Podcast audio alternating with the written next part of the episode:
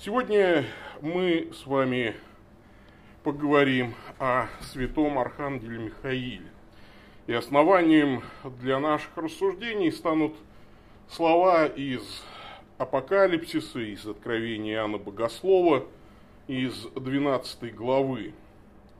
А, мы знаем, что несколько разрозненных текстов Священного Писания дают нам ну, некое представление о том, что произошло на небесах еще э, прежде нашего грехопадения, человеческого грехопадения.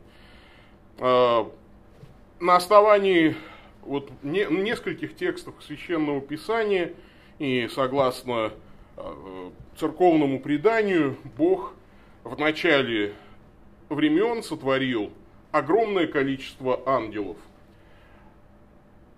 установил между ними иерархию, при которой нижние чины подчиняются высшим. Во главе всех ангелов тогда стоял э, помазанный Херувим, имя его в русской Библии передано как Деница или сын Зари. Деница, светоносный, э, по-гречески в Септуагинте имя его эосфор, то есть несущий свет. А на латыни нам это имя более известно как Люцифер. А вот. Кстати, в ряде текстов Священного Писания ну, легко запомнить это имя по-гречески, оно передается как фосфор тоже, собственно говоря, это э, вот, ну, фос, потому что свет тоже, и иос свет, и фос а, такое вот имя было у Деницы, самого сильного, умного, красивого и приближенного к Богу ангела. Но Деница а, возгордился своим положением, перестал выполнять Божьи повеления, всех остальных ангелов, подчиненных ему, стал подстрекать к бунту против Бога. И в книге пророка Исаии содержится такая содержатся такие слова, «Как упал ты с неба, Деница, сын Зари, разбился о землю, попиравший народы, а говорил в сердце своем, «Взойду на небо, выше звезд Божьих вознесу престол мой, и сяду на горе в сонме богов на краю севера. Взойду на высоты облачные, буду подобен Всевышнему, но ты не звержен в ад, в глубины преисподней». И вот церковное предание говорит, что когда Деница возгласил вот это богохульное свое э, заявление «Буду подобен Всевышнему, зайду на высоты облачные», тогда один из архангелов воскликнул, и по-еврейски его возглас звучит «Микаэль», что означает «кто как Бог». Ну, в том смысле, что никто не подобен Богу, и ты не смеешь претендовать на Божье величие. И тогда собственно говоря, вот этого архангела с тех пор и называют Михаил. Он возглавил э, воинство небесное по повелению Божьему и э, низверг Деницу и третью часть ангелов, э, увлекшую, которых увлек Деница за собой, низверг их из Божьего присутствия. И с тех пор Деница стал называться сатаной, или дьяволом, а падшие духи бесами или демонами. Михаил стал архистратигом, то есть э, главнокомандующим войском, э, воинством небесных сил. И сегодня мы также на себе используем помощь, испытываем помощь э, в своей жизни святого архангела Михаила. И в частности об этом сообщает нам апостол и евангелист Иоанн в Апокалипсисе, в 12 главе. Давайте прочитаем несколько стихов оттуда. А, помните, на Успении Пресвятой Богородицы мы читали про жену, облеченную в солнце. И вот это все происходит там же. Вот это видение разворачивается перед тайнозрителем Иоанном. И явилось другое знамение на небе, и вот дракон великий, огненно-красный, имеющий семь голов и десять рогов, и на головах его семь диадем, и хвост его увлекает треть звезд небесных, и он поверг их на землю. И произошла война на небе, Михаил и ангелы его воевали с драконом, и дракон воевал, и ангелы его, и он не осилил, и не нашлось уже для них места на небе. И низвержен был дракон великий, змей древний, называемый дьяволом и сатаной, обманывающий всю вселенную. Он был низвержен на землю, и ангелы его были низвержены с ним. Почему нам необходима помощь архангела Михаила и небесных сил? А на Востоке, кстати, этот праздник, естественно, празднуется позже и называется собор э, архистратига Михаила всех небесных сил бесплотных. Почему нам необходима их помощь? Вот в тексте говорится о трех причинах для этого. Первая причина, почему нам необходима и сегодня помощь святого Михаила Архангела, заключается в том, что в мире продолжает действовать дьявол. А, вот здесь мы читаем, что дракон, великий, огненно-красный, имеющий семь голов и десять рогов, на головах его семь диадем, и хвост его увлекает треть звезд небесных, и он поверг их на землю. Во-первых, написано, что он большой, да, великий, ну, большой, крупный, а, потому что это глава демонов, в смысле наибольшей злобы и силы. И красный цвет его, конечно, прежде всего это цвет крови, то есть э, цвет насилия, цвет вот этого э, желания победить и выжечь э, весь мир огнем. Поэтому это не просто красный, а именно огненно-красный цвет. И, конечно, ну вот, не случайным, наверное, нужно признать историческое совпадение, что в нашей вот истории э, враги церкви и проводники губительных и насильственных переворотов и такой злой безбожной активности, похваляющейся атеизмом и богоборчеством, избрали именно красный цвет – Э, цвет дракона. Семь глав, по свидетельству вот, церковных отцов, это семь лукавых сил, противоположных действиям духовных, э, духовным. Э, не случайно Христос говорит, что когда значит, выходит бес, он берет семь злейших себя, да, если находит жилище человека незанятым – а, или семь лукавств, о которых говорит Соломон в 26 главе книги притч. Вот семь а, грехов человеческих. Десять рогов означает, видимо, ну как бы противоположность десяти заповедям Божьим, разделение царства, радующегося несогласиях и распрях.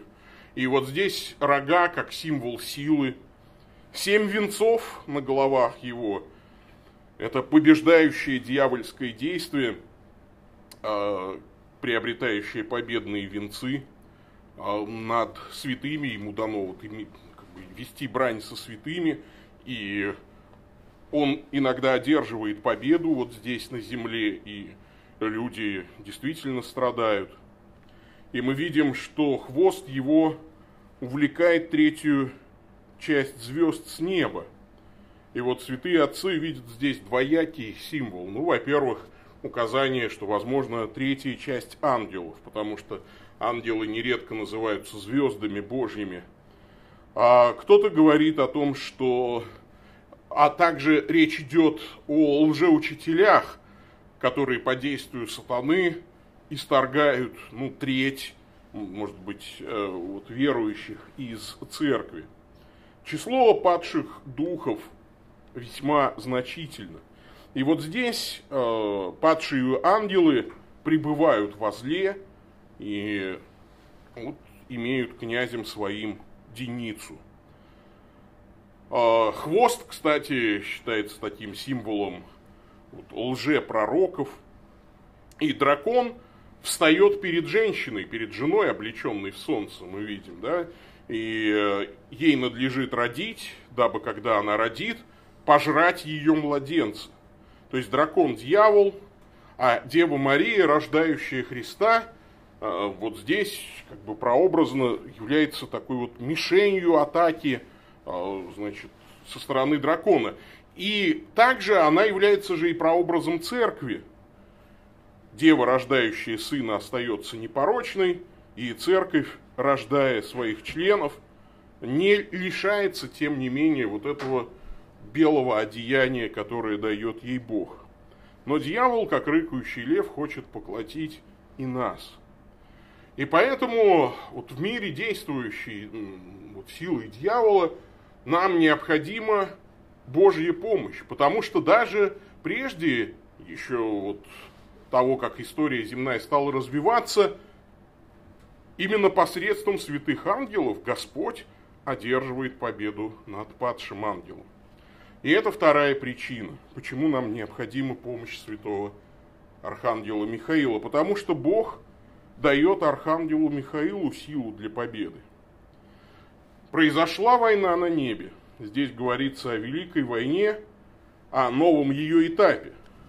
Дело в том, что Люцифер был изгнан сразу же после творения – от обширности торговли твоей, как вот в книге Иезекииля еще сказано, «А, внутреннее твое исполнилось неправда, и ты согрешил, и я не извергнул тебя, как нечистого, с горы Божией, изгнал тебя, херувим осеняющий, из среды огнистых камней. И Христос своим апостолам говорит, я видел сатану, спадшего с неба, как молнию. И при этом мы знаем, что после этого события сатана имеет доступ к Богу. Ну, например, мы видим в книге Иова, что приходят сыны Божии, и между ними приходит и сатана. Слово сатана еврейское означает противоречащий или противник, а дьявол означает клеветник. И вот э, он клевещет перед Богом на нас, и он э, противоречит Богу, противоборствует ему – и в третьей книге царств говорится, что э, даже некий нечистый дух захотел сделаться духом лжи в устах лжепророков. И таким образом дьявол имеет доступ, имел доступ к небу и клеветал на людей Божьих день и ночь. Но когда дева родила младенца, и когда она явила прообраз церкви после крестных страданий Господа, после его вознесения на небеса, происходит еще один этап этой войны на небе. Божественные ангелы с архистратигом Михаилом опять не свергают его. Теперь уже он не имеет доступа к Всевышнему и не может клеветать на нас. Поражение его крестом Господним – как написано, они победили его кровью Агнца и словом свидетельства своего. И вот здесь мы видим победу христианства над всем полчищем сатаны. И, конечно, небесами здесь, под небесами может подразумеваться, собственно говоря, и сама церковь, потому что э, Михаил, ангелы его, борются с дьяволом, и сегодня – здесь, на земле. Потому что сказано в Писании, что ангелы служебные духи, посылаемые на служение для тех, которые имеют наследовать спасение.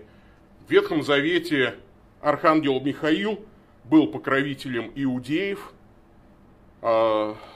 стоящий за сынов народа твоего, написано, князь великий. И в Новом Завете таким образом он защищает уже не только иудеев, но и всех христиан – которые становятся как бы духовным Израилем. И также архангела Михаила называют князем церкви Иисуса Христа, потому что он охраняет. Это вот как бы в церкви есть свои спецслужбы. Это ангелы, да, то есть вот служба церковной безопасности.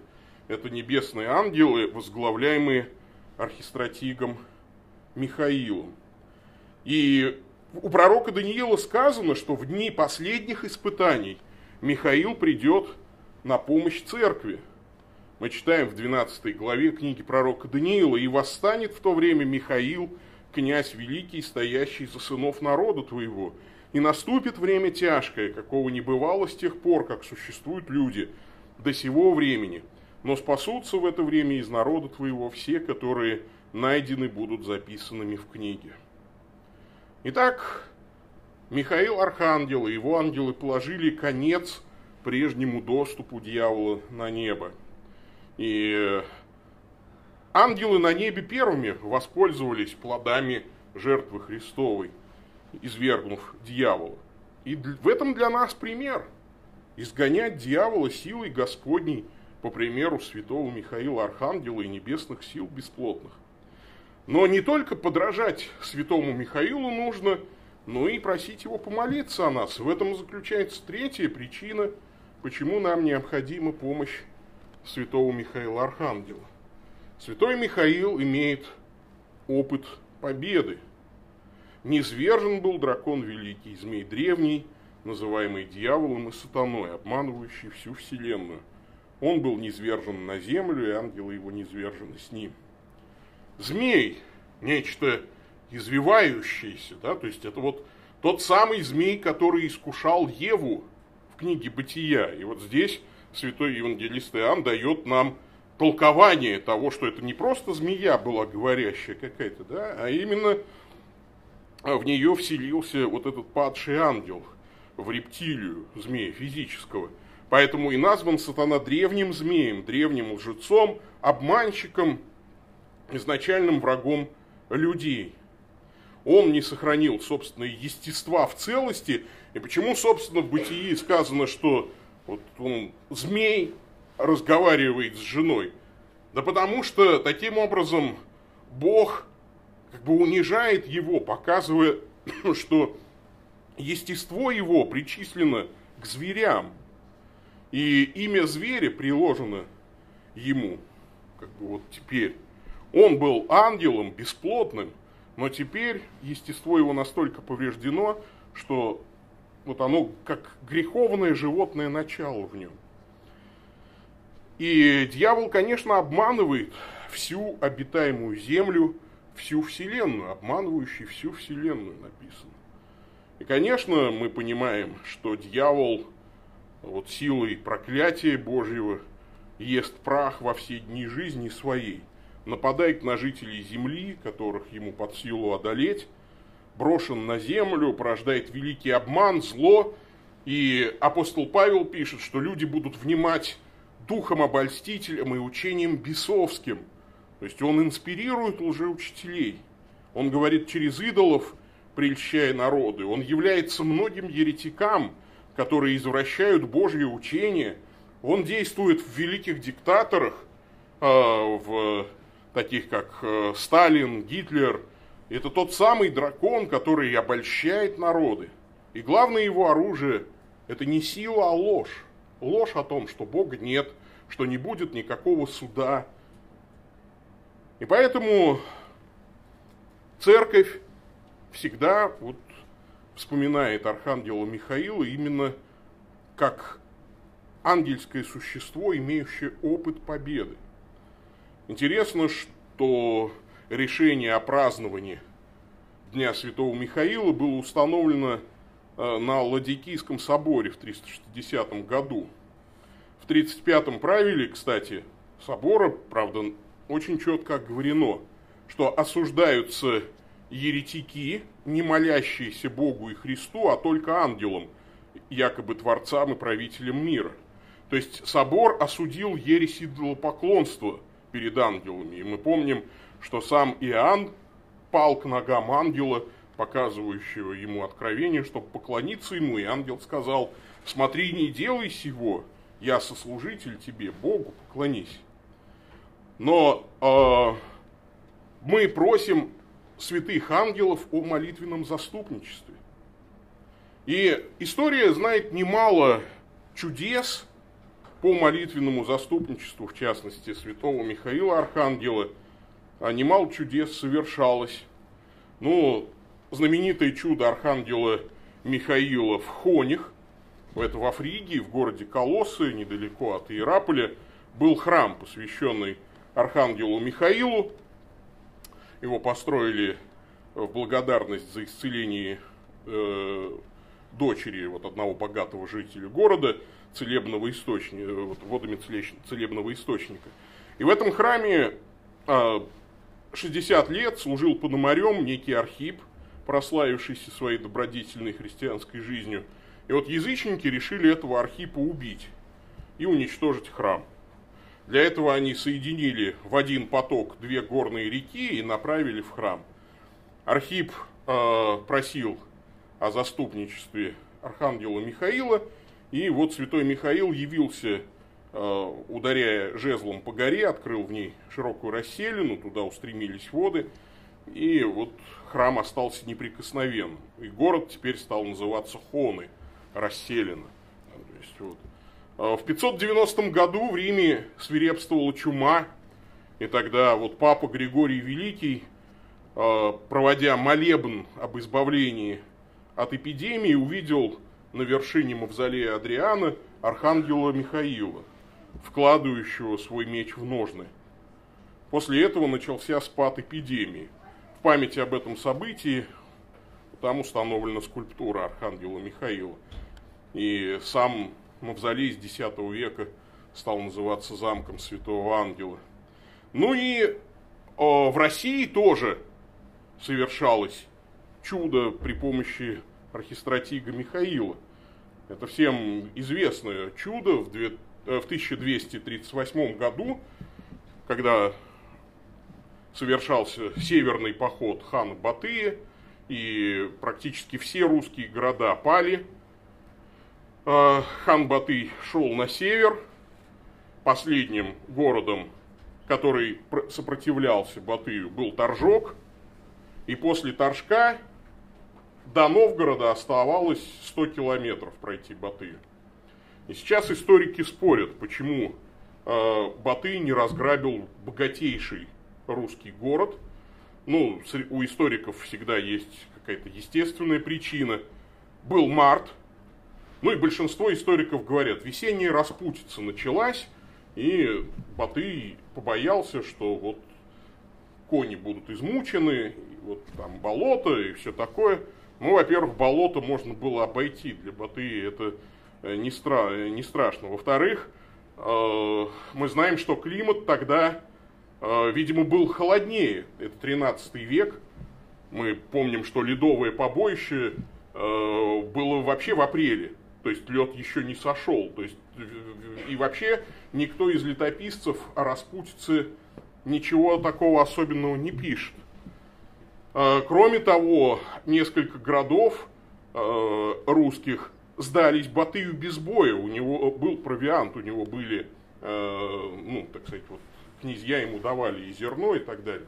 То есть он не боялся за то, что армия у него останется голодной. Но тем не менее, не дойдя, не дойдя 100 километров до Новгорода, Батый повернул на юг. И в Волоколамском патерике преподобный Пафнутий Боровский – передает своим ученикам рассказ, который он слышал от своего деда Мартина, бывшего как раз татарского баскака из войска э, хана Батыя. Э, Батыю явился архистратик Михаил и возбранил Батыю идти на этот город. В частности, этот баскак говорил, что когда ну, он повернул на юг и начался, когда его южный поход, дойдя до Киева, он увидел изображение архистратига Михаила Баты на стене церкви, ткнул в него пальцем и сказал, вот этот мне воспретил идти на Новгород. Поэтому, конечно, по заступничеству святого Михаила Архангела могут совершаться чудеса. Мы не знаем, как уж на самом деле там все было, но тем не менее, это вполне возможно. Интересно, что есть еще одно предание, которые я очень чту, и у меня на руке, как многие вы э, могли заметить, да, есть э, четки, это венчик святого Михаила Архангела, ну, мне и положено, как э, предстоятелю значит, провинции святого Михаила Архангела. Э, была благочестивая монахиня, монахиня Антония де Астанак – и вот ей явился Михаил Архангел и сказал, что он очень хочет, чтобы его почитали девятью приветствиями, соответствующими девяти хорам ангелов. И это очень интересно, ну, то есть, как бы, вот психологически я пытался себе представить, значит, вот молится Антоний Достанак, приходит Архангел Михаил и говорит, так, хочу, чтобы вы меня вот так почитали. Ну и как бы она все это записывает, и создаются вот эти вот четкие, вот этот венчик Архангела Михаила. И я так думал, ну, наверное, там будет очень много обращенного чего-то к Архангелу Михаилу. И тут я вижу, что, значит, э, ну, львиную долю всего этого, то есть все равно молитва Богу. То есть вот это психологически очень понятно, потому что если бы это выдумка, то здесь было бы все вообще обращено к Михаилу Архангелу. Но к Михаилу Архангелу непосредственно обращены две строчки вот там вот. Ну, даже четыре, да, четыре, да, э, четыре строчки. Остальные все обращены либо к Богу, либо к Богородице Деве Марии. А, но действительно, вот эти девять хоров ангелов, это серафимы, херувимы, престолы, господство, силы, власти, начало, архангелы и ангелы. И вот э, каждый день я стараюсь молиться по этим четкам. И вам, кстати, тоже очень советую. Это очень хорошая молитва. Она занимает ну, от 10 до 15 минут.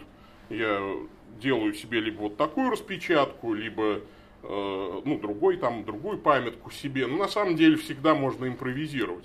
Если вы наизусть помните название девяти ангельских чинов. И Отче наш, и Богородица э, Дева Мария, радуйся Марии, благодати полная. Ну и в конце, собственно говоря, вот молитва княже преславный, святой Михаил, вождь и полководец небесных воинств, хранитель душ, победитель злых духов, служитель дома царя небесного и чудесный наш проводник, сияющий превосходством и сверхчеловеческой добродетелью. Благоволи избавить от всякого зла нас, к тебе прибегающих, и дать нам этой славной защитой возможность все вернее с каждым днем служить Богу. Молись о нас, славный святой Михаил, князь церкви Иисуса Христа, да удостоимся его обетований. Но завершается все равно воззванием э, к Богу. Мы знаем, что святой Михаил Архангел по указанию Христа во время сошествия в ад вывел оттуда праведников в рай – а, мы знаем, что он сопровождал Богородицу после ее успения, и он встречает так или иначе души грешников, рассказывает им об их участи, он совершает ритуальное омовение раскаявшихся душ перед входом в Царство Небесное, и он же протрубит э, вот в последний горн в Откровении Иоанна Богослова – и в послании к фессалоникийцам апостола Павла при последней трубе и гласе архангела Господь сойдет с неба. Он призовет людей на вот этот последний и страшный суд. И поэтому сегодня, вспоминая святого Михаила Архангела, давайте обратимся к нему с просьбой о молитве, помолим, попросим его помолиться о нас, не поклоняясь ему как Богу, но воздавая почитание – ангелам как служителям Божьим. Потому что хотя они и служат нам, но подчиняются Богу, мы не можем ангелами командовать. Да? Мы можем лишь просить их о молитвенном заступничестве. Ну и поскольку ангелы сами имеют и собственную силу, э, то их заступничество весьма и весьма эффективно. Об этом мы будем с вами молиться и об этом размышлять. Аминь.